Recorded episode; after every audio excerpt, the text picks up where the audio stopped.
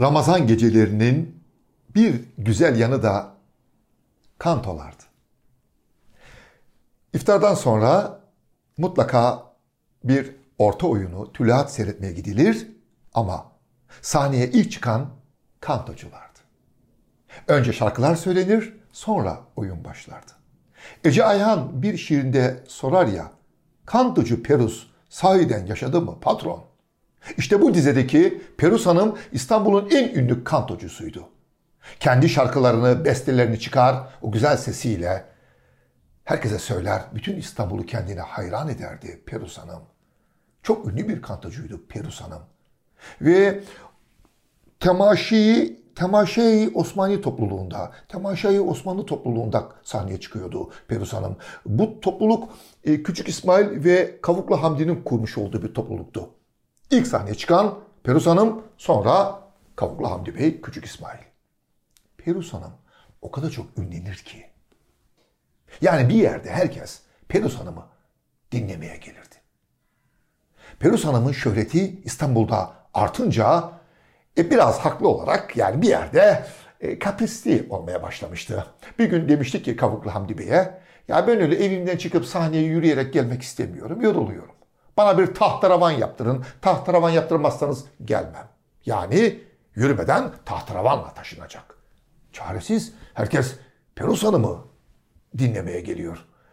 Küçük İsmail ve Kavuklu Hamdi Bey bir tahtaravan yaptırır. Perus Hanım her gün evinden o tahtaravanla el üstünde taşınarak sahneye getirilir. Şarkılarını söyledikten sonra yine tahtaravanla evine geri götürülürdü. Bir gün Perus Hanım Kavuklu Hamdi Bey'in kapısını çalıyor. Kavuklu Hamdi Bey oturmuş fesi dizinde. Bu ayrıntı önemli. Fesi dizinde. Kavuklu Hamdi Bey'in fesi başındaysa neşeli demektir. Ama fesi dizindeyse sıkıntılı. Memnun değil. Peruz Hanım görüyor vaziyeti. Hayrola?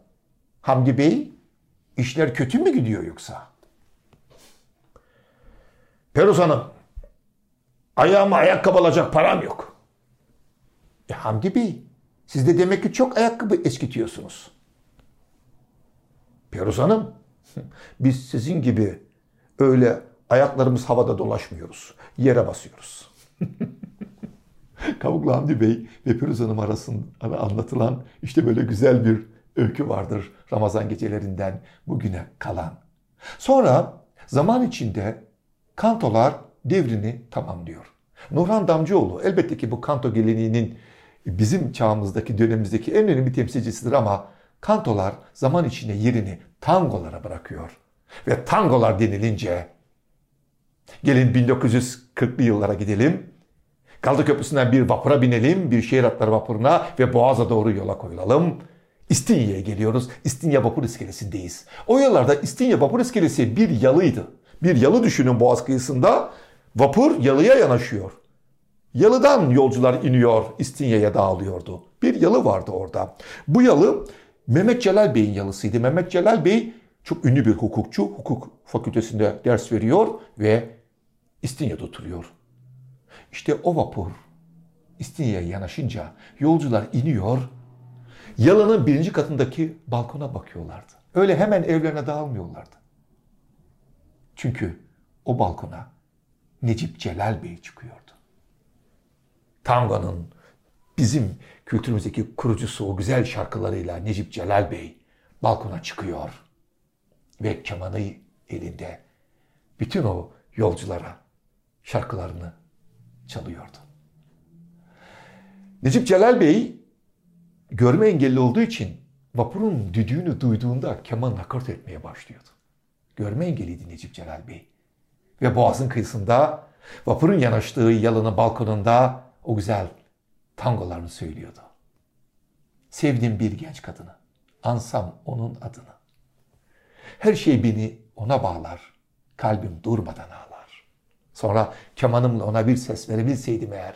Bütün bu şarkılar ilk bestelendiğinde Boğaz'da bir yalının balkonundan icra edilmiştir. Ve günümüzde şu salgın günlerinde insanlar birbirine moral vermek için balkonlarda şarkılar söylüyor, enstrümanlar çalıyorlar. Peki kaçımız bestelerini bir balkondan ilk kez icra eden Necip Celal Bey'i hatırlıyor. Geldik bir mahya ışıkların daha sonuna. Yarın yeniden birlikte olalım. Sürçülisan ettiyse affola.